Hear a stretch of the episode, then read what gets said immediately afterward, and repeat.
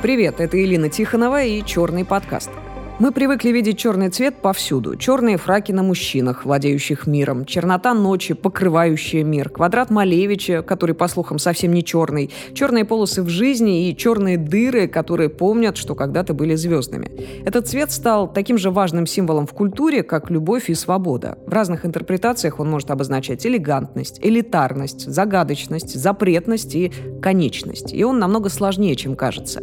Черный — это не цвет, а его отсутствие, поэтому поэтому его так сложно создать, и отображение настоящего, того самого черного, сложная задача для современных дисплеев, хотя он чуть ли не самый распространенный в технике цвет.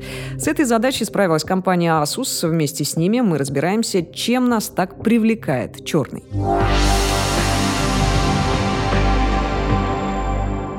Черном подкасте мы обсудим с экспертами из разных сфер, почему черный — это не совсем цвет и для чего ученые до сих пор его исследуют, какие существуют технологии для идеальной передачи черного на экране, нужно ли маленькое черное платье в каждом женском гардеробе, кто опередил Малевича его черный квадрат и как этот цвет стал художественным высказыванием, для чего нам всем нужен черный юмор — Зачем науке делать черный цвет еще темнее? И это еще не все. Чтобы не пропустить самое интересное, подписывайтесь на нас в Apple Podcasts, CastBox, Яндекс.Музыки, Google Podcasts, Spotify или на любой другой удобной платформе.